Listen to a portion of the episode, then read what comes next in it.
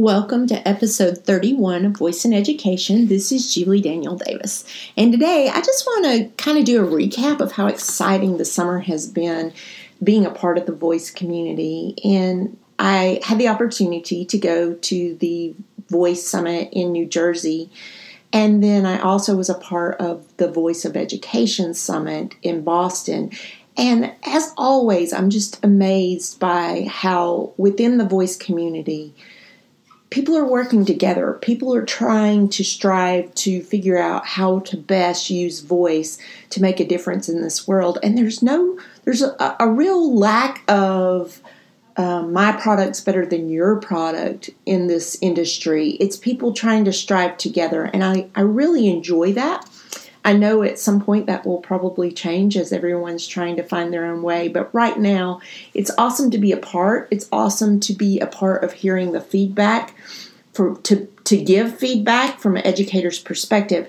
One of the things that I'm hearing over and over is this change of using voice. Every week it seems like Amazon, for example, opens up opportunities for a more global perspective. This, I think, in the last couple of days in Australia, you can now use blueprints. And one of my contacts earlier on was Giorgio Rubino, who works for uh, the Italian government. And he started off trying to use Alexa to help immigrants learn words.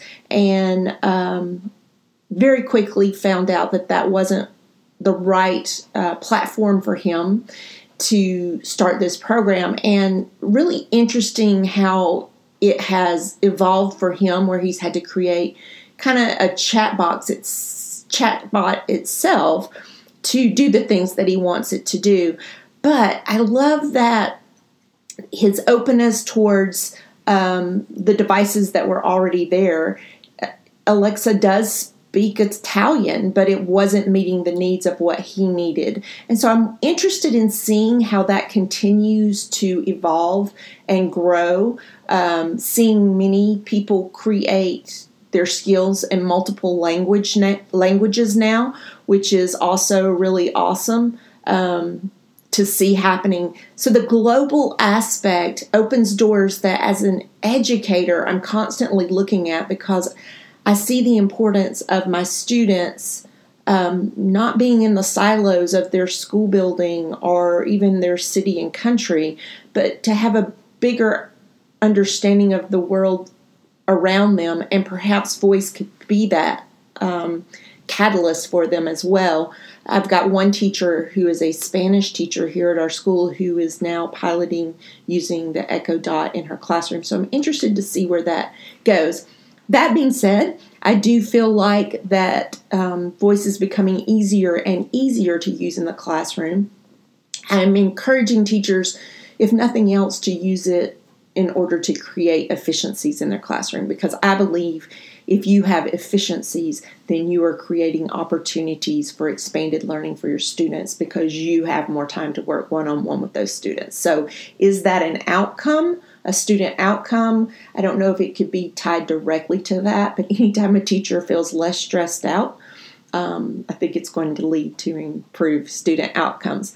So the next thing is what's next? Um, I did reach out to Amazon asking them if I could use the Echo Dot Kids Edition on the business platform so that I could link them all together, and that is not a possibility yet. But I think that that platform that's been made for businesses has a lot of potential to be used in the uh, school platform as well. I also, for the first time, my Echo Dot Kids Editions, the one year free free time has run out, and now it's costing me $5 a month to keep that going. And since I just use free time just to kind of protect my students from um, conversations I don't want them to have, and it's not really about the uh, uh, the what's out there available through free time. I wish there was a way that that could be an option for teachers, families, where we could have the protection without having to pay for free time itself because it's not really about the content. It's more about just um, making sure that the conversations Alexa's having in the classroom are um, appropriate for student use. I'm interested to see what's next. I'm interested to hear what's going on. I'm uh, looking forward to being part of an ethics committee through the voicefirst.com community to think towards what that means for the future. Uh, maybe a guiding uh, set of standards or, or, or, manifesto, so to speak. Um, looking forward to being a part of that and looking forward to seeing what is the next step with voice.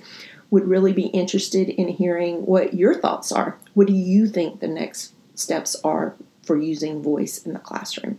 This is Julie Daniel Davis, and this is Voice in Education.